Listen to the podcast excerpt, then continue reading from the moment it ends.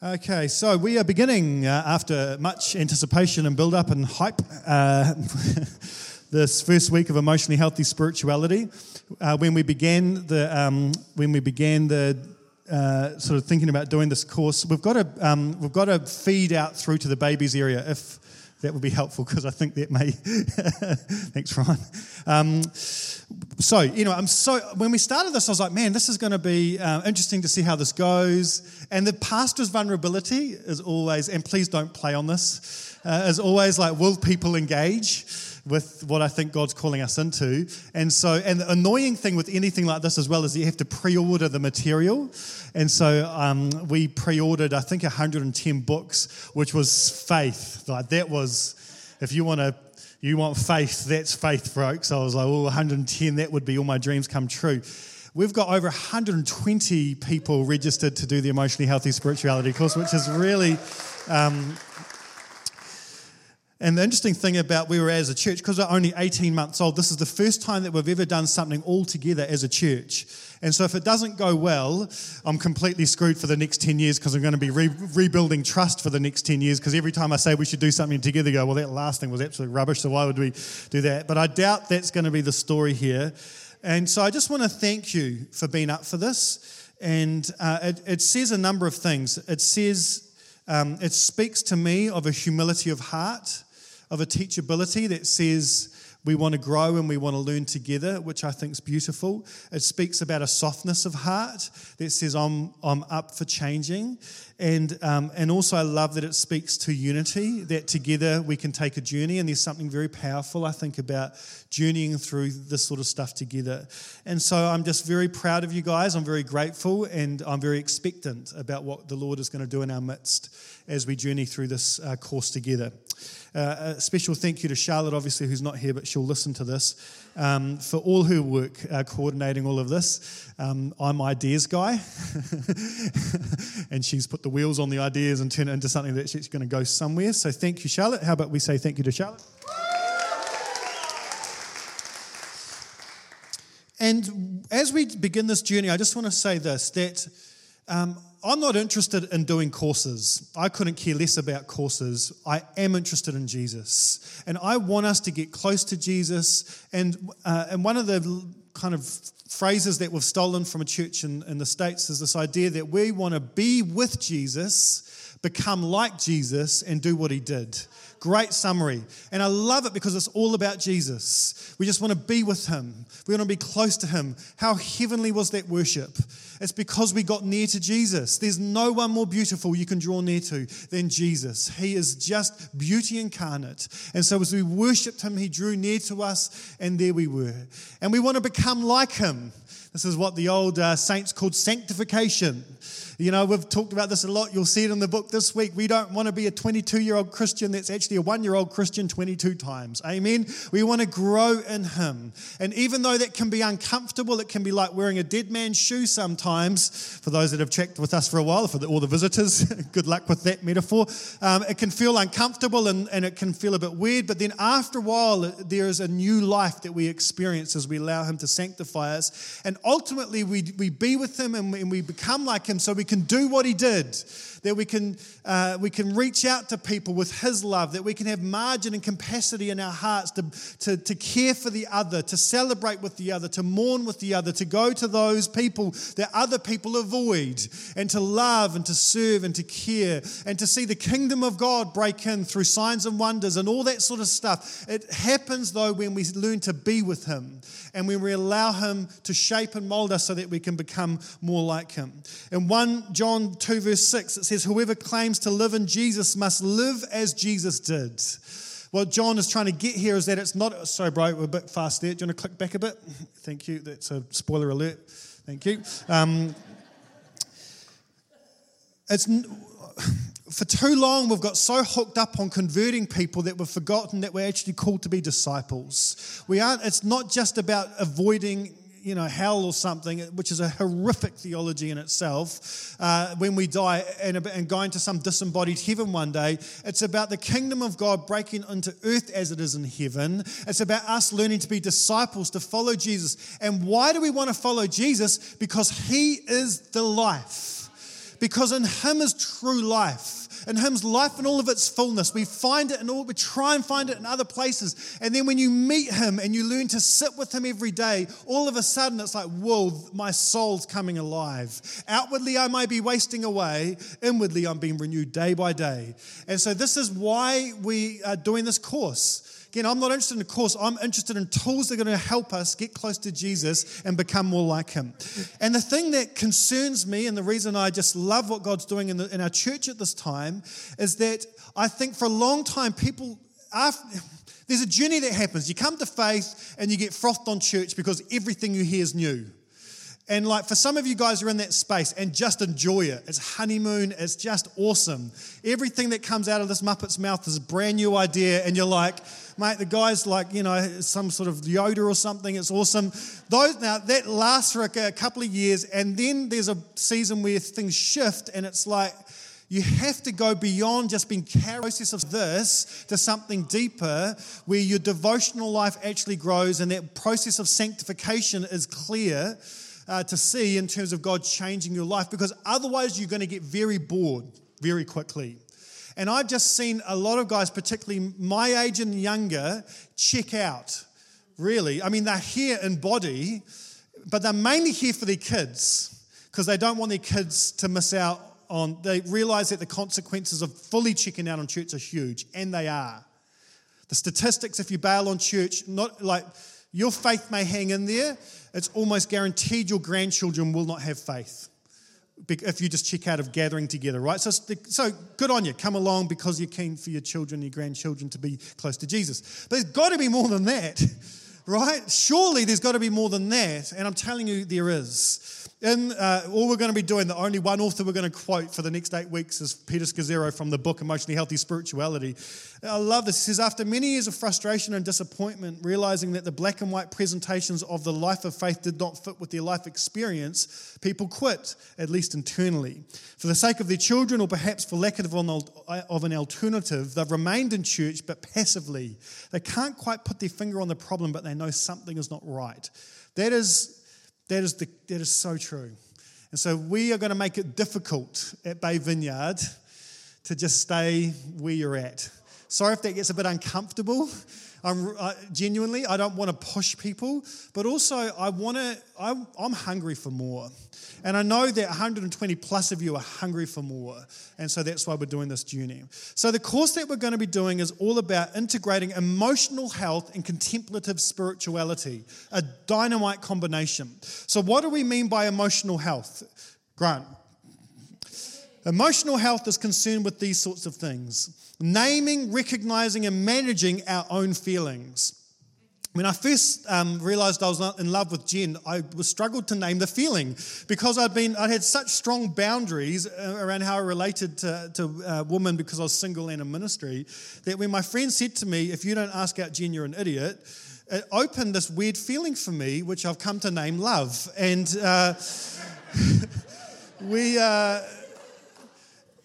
And this is a big thing, guys, and I joke, but it's like emotions are with us, and can we name and recognize and manage our own feelings? Identifying with and having active compassion for others is healthy.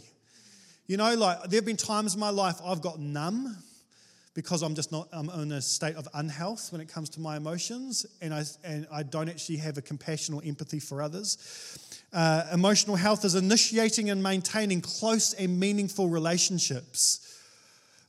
Sorry, guys, but, you know, there's a conviction burger to start things off early. Enjoy that. Initiating and maintaining close... Breaking free from self-destructive patterns. The big one, right? It's like just working through our habitual brokenness. Being aware of how our past impacts our present. We're going to be looking at this in some depth as we do this course. Developing the capacity to express our thoughts and feelings clearly, both verbally and non-verbally. Respecting and loving others without having to change them. Asking for what we need, want, or prefer clearly, directly, and respectfully. Accurately self-assessing our strengths, limits, and weaknesses, and freely sharing them with others. That's freedom. Learning the capacity to resolve conflict maturely and negotiate solutions that consider the perspectives of others. distinguishing appropriately and appropriately expressing our sexuality and sensuality and grieving well. I mean, that list there is the dream. And Peter Scazzero's theory, which I totally agree with, is that we've got very focused on our spiritual lives, and often it's been a narrow bandwidth even in terms of what that looks like. But we've ignored often in the church all these things that actually if you walk into and deal with will lead you into life in all of its fullness. It's not easy, it's not. It can be a bit messy, but it's always worth it because it will lead you into life. So emotional health is concerned with these things. Contemplative spirituality, on the other hand, focuses on classic practices and concerns, such as awakening and surrendering to God's love in any and every situation, positioning ourselves to hear God and remember His presence in all that we do, communing with God, allowing Him to fully indwell the depth of our being, practicing silent solitude and a life of unceasing prayer, resting attentively in the presence of God, understanding our earthly life as a journey of transformation, listen, toward an ever-increasing union with God. Oh, finding the true essence of who we are in God, loving others out of a life of love for God, developing a balanced, harmonious rhythm of life that enables us to be aware of the sacred in all of life, adapting historical practice of spirituality that are applicable today, like allowing our Christian lives to be shaped by the rhythms of the Christian calendar rather than culture, and living in committed community that passionately loves Jesus above all else. I mean, the combination of these two things is dynamite, and it makes me very excited about the idea that we're going to go there. We're going to explore what it looks like to have that sort of combination of a deep contemplative life with Jesus and emotional health. And the combination of emotional health and contemplative spirituality addresses what I believe, according to Peter Scazzero, to be the missing piece in contemporary Christianity. And together they unleash the Holy Spirit inside of us in order that we might know experientially the power of an authentic life in Christ. So that's kind of what we're hitting. Deep water. But again, as I've teased a few times before, we're going to be finishing the year by resting in Ephesians. Hallelujah. The glorious wonders of His grace. And we're just going to work our way through that book systematically and allow the Holy Spirit to just renew us. And so there are seasons of life where it can get a little intense as we reflect on who we are and our past and the bits that need some healing. But the Lord's always so kind in how He does that. And so don't fear about me pushing you to a place you don't want to go, or Peter Scazzero pushing you to a place you don't want to go, because we're going to rest in the merciful arms of Jesus all the way through this journey. And the journey is going to look different for every single one of us. And so we can just rest in that. It's okay. We're going to be covering heaps of ground. There's no way you can apply it all or learn it all or anything like that. There's no way. But there'll be one or two things the Lord will do that'll bring great life to us, I believe. So as we start the course, there's three components. Do you want to go back? Sorry, Grant. Three components to the course. There's the book. And so for those of you that are doing the course, the idea is that you read the chapter before you go into group this week. So the idea is that you would have read chapter 1, and then we're going to be discussing that stuff in the group this week. Now, a handful of you genuinely struggle to read, and that's okay. You do not have to read the book to do the course, okay? So if that's been for some reason, for whatever reason you haven't wanted to engage with it because you're like, I'm not great at reading, just ignore that component of it. I'm going to be preaching it. We're going to be discussing it. You'll get heaps out of the course without having to read the book, okay? It's okay. But for the rest of you, come on, read the book. Are you serious? You lazy gits. Honestly, I can't read a book. One chapter. Turn off that flippin' Netflix series you're watching one night a week and read the book. You lazy sods. You can do it. It's unbelievable. How do you think, if you're good at reading, how do you think you're going to grow without reading? Filling your mind with all that rubbish. Come on, church. Oh, he's getting warmed up now. Where's my hanky? All right. Oh, honestly, you don't have to read, it's fine, but ignore, it's fine. But the rest of you, 98% of you, can find the time in your world, all the rushes, read a book, read the book. The second thing is the devotions. So that begins, I think it's today. I'll have to check. It probably begins today, or it could begin.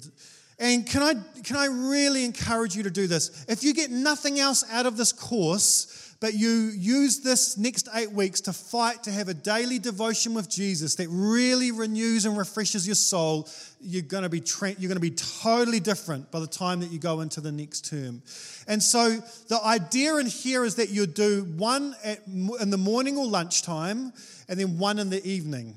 Now, we're Bay Vineyard, so I'm going to say, this is an edict from the Lord, just do one, okay? I think that's going to, my gauge for where we're at is that probably one is going to be a stretch for most of us. Just to get in the habit of our 8-minute devotional, 8 minutes, I've preached about this before and I'm glad I have.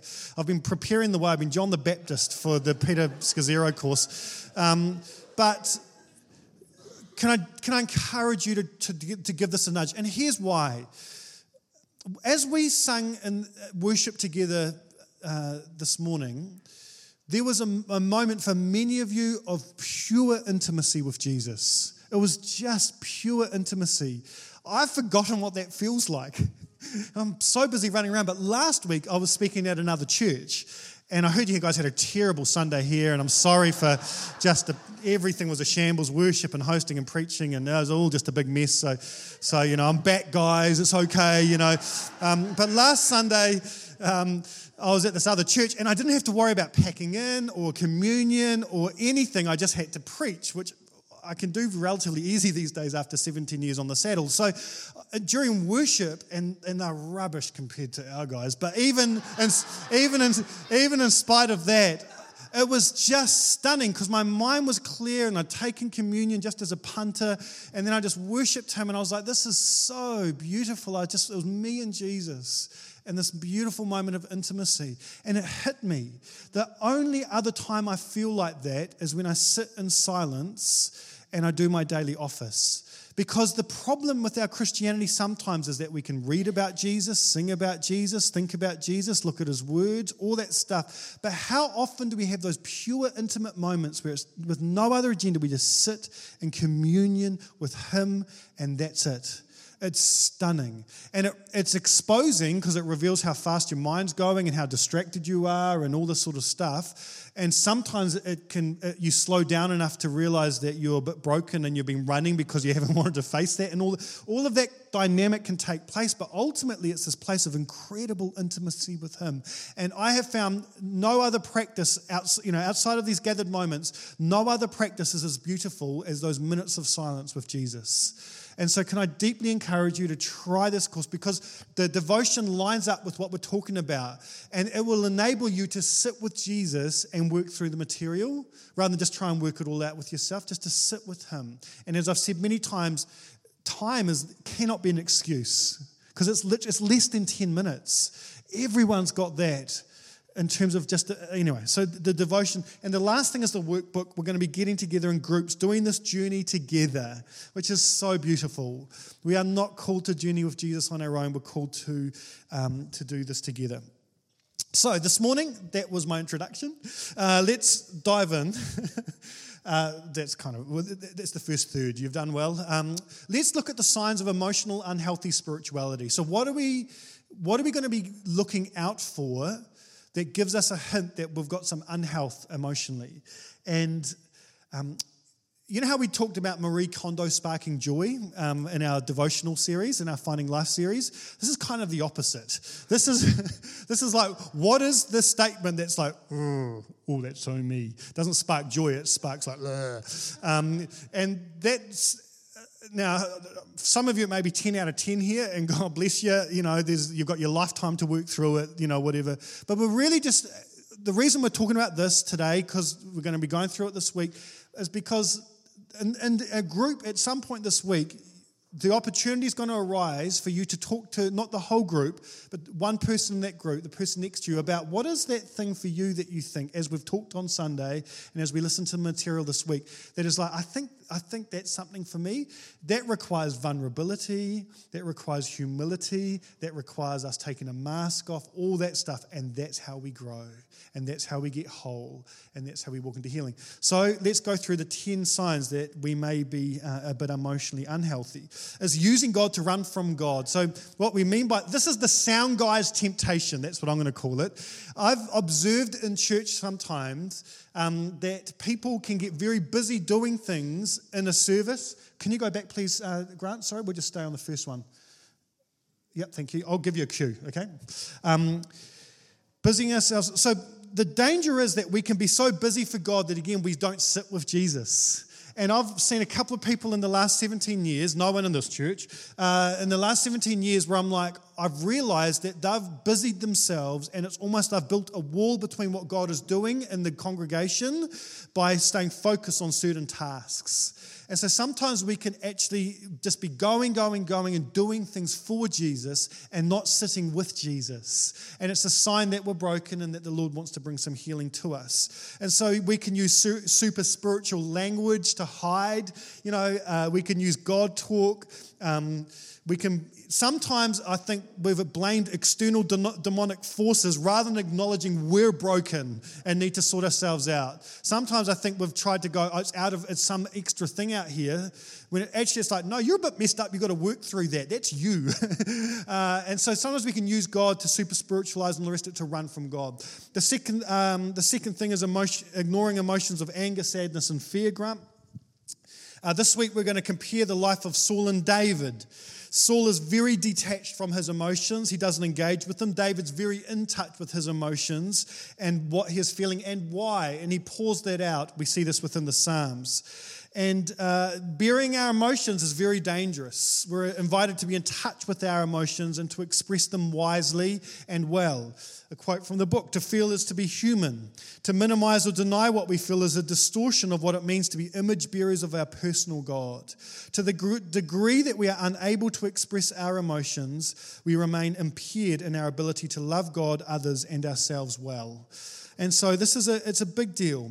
And again, some of us have gone through more than others. And so justifiably, there is a greater strength to some of the things that we feel. And that can be scary, particularly for Kiwi males, but not exclusively so. And so the temptation is to bury those things. But actually, when you look at the life of Jesus, you see him engage fully with the full gamut of emotions. And it's very interesting, as you sit with Jesus, he often heals that. And we begin to see our emotions begin to manifest themselves again. And that's a beautiful thing.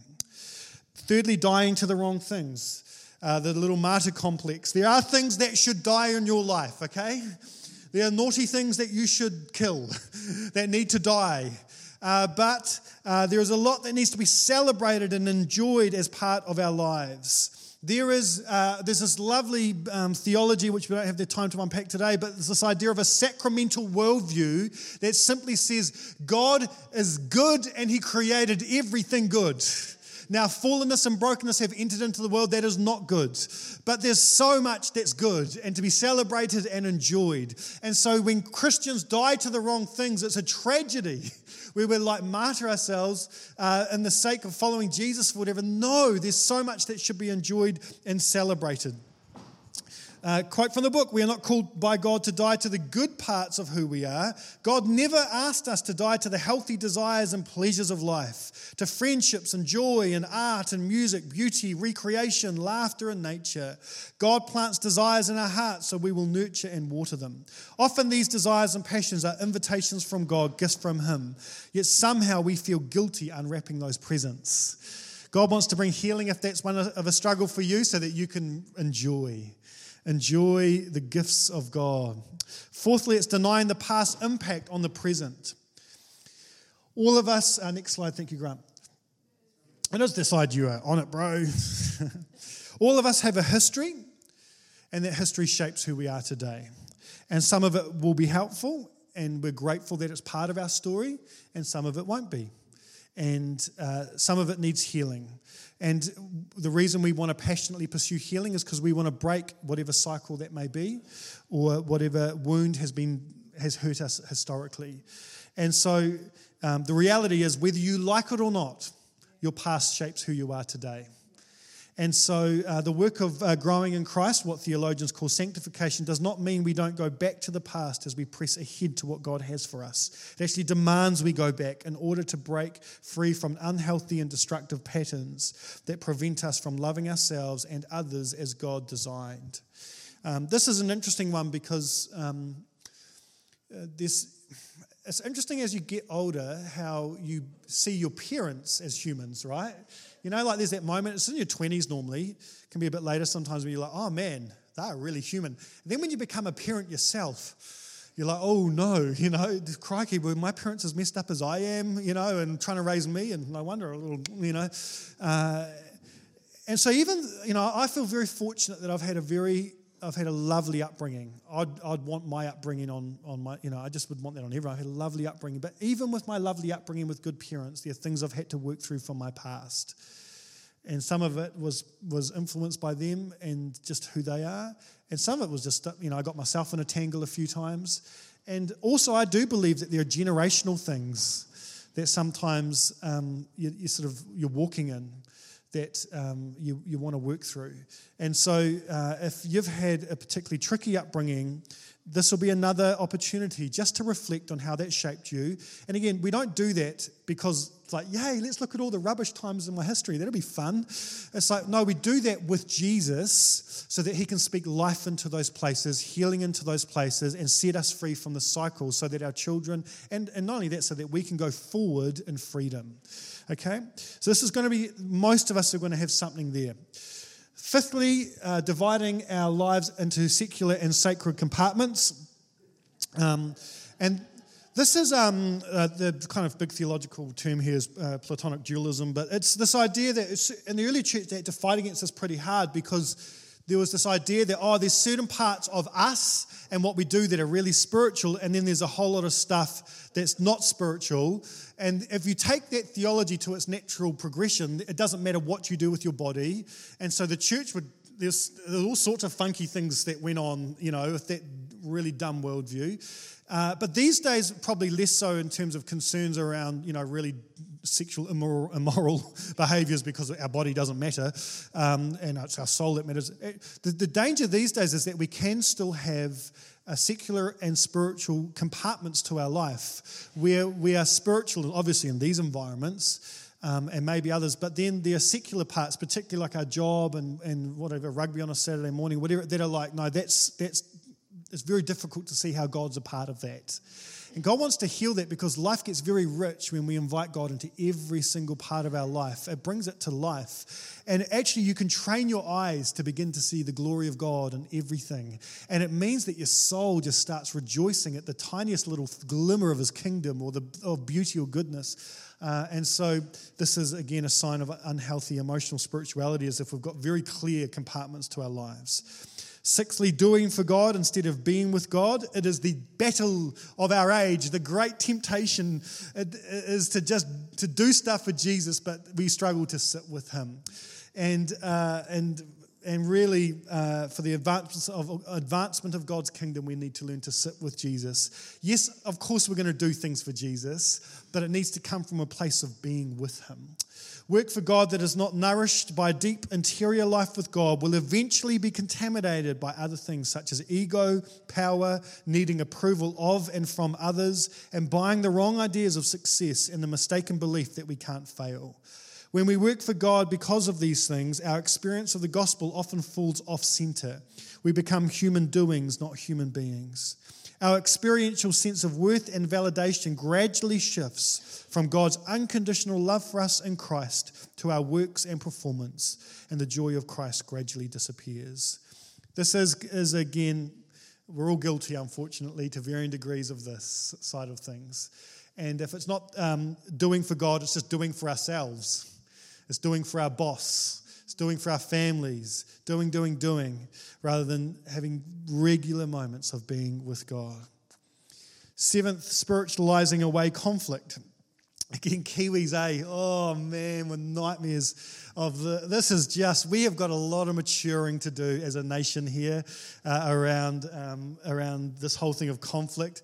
And because we have extremes, we either completely ignore conflict and pretend it's not happening, or we get keyboard warrior, which is just the dumbest thing ever. Where you see where people kind of rant and rave on Facebook and Twitter and whatever, and it's like it's just really poor.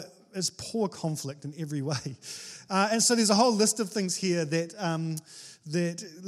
are just not helpful. Saying one thing to people's faces, then another behind their backs. Making promises we have no intention of keeping. I'll pray for you. Blame, attack, giving people the silent treatment, becoming sarcastic, giving in because we are not afraid of not being liked. Leaking our anger by sending an email containing not so subtle criticism. Had one or two of those in my time.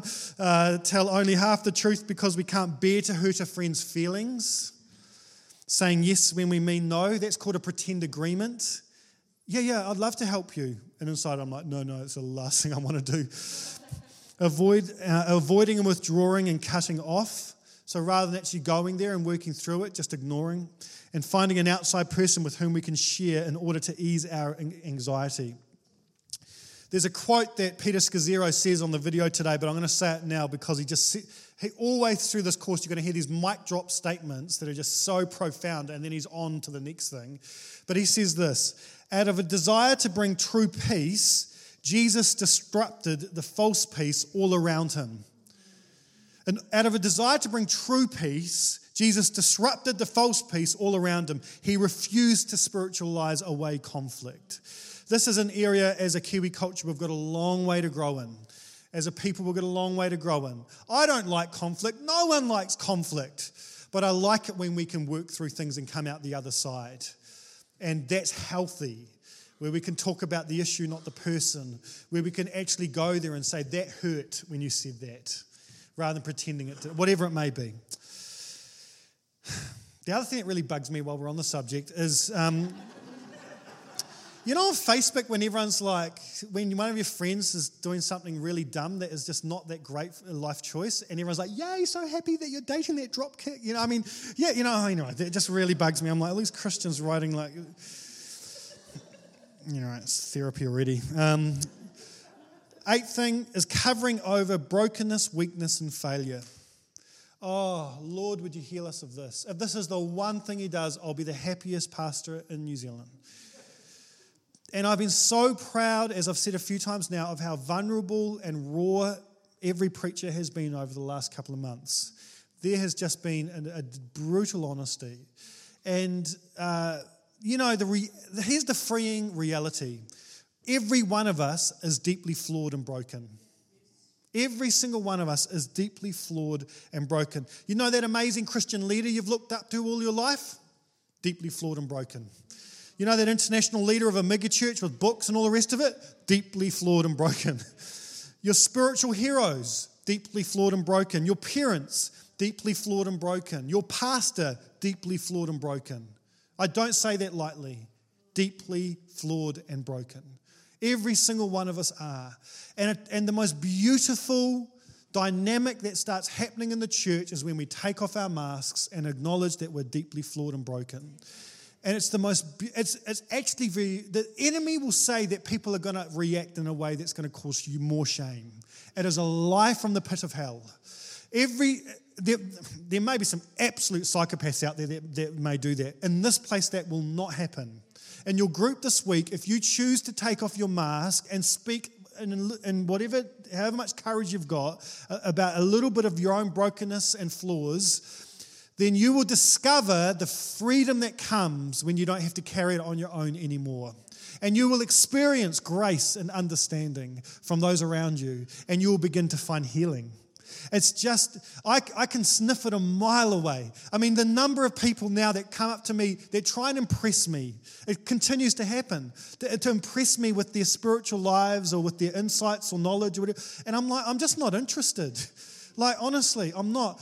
But when people talk to me about their flaws and their struggles and their pain, and oh man, then I come alive as a pastor, and then I'm like, then we move from being competitors to brothers and sisters. Then we move into a place of intimacy that's just incredibly beautiful. And so can I, with all my heart, encourage you, as you've seen modeled from the front and hopefully by our leaders, can I encourage you to take your masks off and to avoid the temptation of presenting yourself as more sorted than you really are. It's going to be the greatest temptation we face as we journey through emotionally healthy spirituality. The greatest temptation we're going to face is to present ourselves more sorted than we really are. If you're not having any quiet times, just tell your crew, it's fine. You're joining a large tribe of our church that also struggled to have a quiet time with Jesus. No dramas. If your pastor's really screwed you up, fine. You're joining a whole tribe of people whose pastors have messed them up and we're working through it in Jesus. It doesn't matter what you're going through or what your struggles are. Other people in this place will be going through exactly the same things. You are not on your own. And the devil has told you that is not true. And so in this safe place, we want to come to a place of great freedom in Jesus where we take off our masks. Ninth, and we're coming into the end here, is living without limits. Guys, you are not God. And we are invited to operate within our limits, to rest, to look after ourselves. The fascinating thing with the greatest commandments is that there are three, not two. To love God, to love ourselves, and to love others. Interesting, eh? To love God, to love ourselves, and to love others. And we sort of flip over that one, you know, to love God, to love others as you love yourself. It's very difficult to love others if you don't love yourself. It's actually biblically almost impossible. To have margin and to have space for people and to have a love for the other requires you to love yourself. And how do you love yourself? You let yourself off the hook. You slow down. You give yourselves a break. You rest. You operate within your limits. You be kind to yourself. I've never seen anyone consistently push themselves and not pay a big price. I've seen it just way too many times. As Parker Palmer says in this book, there's a quote, "Self-care is never a selfish act. It is simply good stewardship of the only gift I have, the gift I was put on earth to offer others." Anytime we can listen to our true selves and give it the care it requires, we do it not only for ourselves, but for the many others whose lives we touch. And so this course is going to continue the journey, which we've been banging on about a lot here, around slow down. Jesus wants you to come to him and have more rest, right? He wants you to rest. It's actually the degree to which we struggle to rest is the degree to which we're broken, and God wants to heal us, to have that margin and that space in our lives. It's required me going to counseling. I know that sounds weird, but it has. I've had to go to counseling, and it was 10 years ago now. I had to go to counseling to work out why I couldn't slow down. What was broken in me? I was physiologically addicted to keeping on going, and when I started to hear about Sabbath rest and engage with it, it exposed my brokenness, and I couldn't fix it on my own. So I had to work through that. So I want to encourage us to explore that one. And lastly, judging other people's spiritual journey. Oh, man. This is, again, going to be a big temptation this week. This is the second temptation of the course that we're inevitably going to rest in. Don't worry about somebody else's journey. Even as we go through this list, some of you have probably thought about a friend of yours who really needed to be here this Sunday, who you wish were listening right now. That's this. That's exactly what we're talking about here, right? This is, again, a sign of unhealthy spirituality. What God wants to do is something in you. As a pastor, I'm like, Lord, help me avoid this one. This is a big one for me. Help me simply allow you to do a work in my heart over the next 8 weeks. Reveal something to me. Lead me into some greater life. Do something in my own soul that will bring me to life. And so every time that you listen to something and think of somebody in your group or in your life, just use that as an opportunity to go, oops, Lord, now speak to me. When we share over the next little while in our groups, Don't share for the sake of another. Share about yourself. Don't be thinking about somebody else. Don't bring theory. Talk about yourself. Teaching is forbidden. It's testimony only. It's about you. No teaching, only testimony. Some of you guys are going to struggle with that have been around a while. We don't want your insights. Peter Scazzero's, that's his job.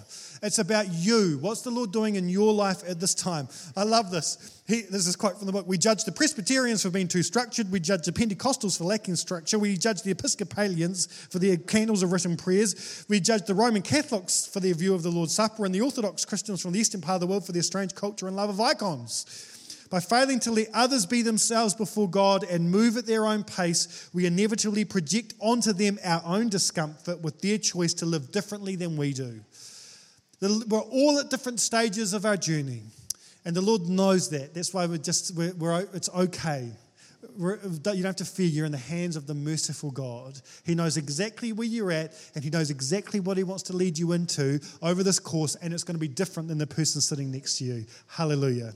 It's going to be different. And so we can just rest in that. It's not your job to change anybody. That's God through the power of the Spirit. That's His job. And so this week, we're going to be invited to share with another person in your group what you think one of those areas that God may want to heal in your life is. Can I encourage you to be honest and vulnerable? And the reason I've preached it is because as I looked through the material, I thought it's just not enough time to sit on it. So I'd love you to read the book, engage with the devotion so that you've already begun the journey by the time you hit the small group, rather than trying to just process a whole lot in that moment. There'll be plenty for us to learn in the group as well. This will be a season of reflection and looking at our lives as we journey together. But through it all, we are held in the loving arms of Jesus. And as we do this journey, He is with us, and He is for us, and He loves us. We can rest in that. And He wants to bring us into new life. He wants to bring us into healing. He wants to bring us into new lands that feel like freedom. He wants us to be filled with His peace, His joy, and above all, His love. That's His desire for us. And so as we take this journey together, I'm confident that that will be our experience. I land with this. The church, sweeping statement alert. I don't know if I've done a very good job at sanctification historically. I don't know if I've talked about this enough. But actually, what happens is that when we come to faith is that God loves us just the way that we are, but loves us too much to keep us in that place. And He wants to bring us into new places of life. And as I reflect on my 17 years of full-time ministry and my whatever years it's been, horrific number now, of actually following Jesus, I can hand on heart say He's good. I love that song. He's been faithful and His goodness pursues us. I love that new song we sung this morning. I can tell you that it's worth it. It's painful at times. It's called the cross. You've got to pick up your cross and you've got to follow Him. There's bits that need to die, and death is never fun. It's painful. It's embarrassing sometimes. Things have got to die. But the story does not end on Friday. It ends on Sunday. And many of us as Christians have been stuck in the Saturday limbo land for way too long. We've experienced the forgiveness, we've experienced the mercy, and we've come to faith in Jesus, but we have not experienced enough of the resurrection life in Jesus that He came to bring. He's the first fruits. He said He's come to bring life in all of its fullness. And so when we're going deep in our saying, Lord, we want to live that life. And I can promise you, I'd love to get every single one of you and just look you in the eyes and say it's worth it. It's worth it to do the journey. Where you land after a while, the place where your soul, you just come alive. Like I feel more alive now than I've ever felt. I'm more in love with Jesus than I've ever been. I'm experiencing the reality of more love, joy, and peace in my inner being as an experience, not as some theory, increasingly not just in these moments, but almost every day. It's true. He transforms us from glory to glory. 2 Corinthians 3 verse 18, and we who with unveiled faces contemplate the Lord's glory are being transformed into His image with ever-increasing glory which comes from the Lord who is the Spirit. We're being transformed. I'm inviting you over these 8 weeks to allow the Lord to bring some more transformation to your life. Being confident of this, that He who began a good work in you will carry it on to completion until the day of Christ. We'll be transformed from glory to glory, and there'll be a glorious day But he brings that work to completion when we stand before him in glory. And then we'll watch out. It's going to be all kinds of awesome. But until then, would his kingdom come, his will be done on earth as it is in heaven. That future reality breaking into the present more and more and more. So can I encourage you to engage as you'll get out what you put in. So maybe this morning it's like, okay, I was going to kind of cruise through this. And maybe by the Holy Spirit, he's just like, no, how about we give it a good nudge? How about we choose one night a week where we don't watch Netflix, we read the chapter?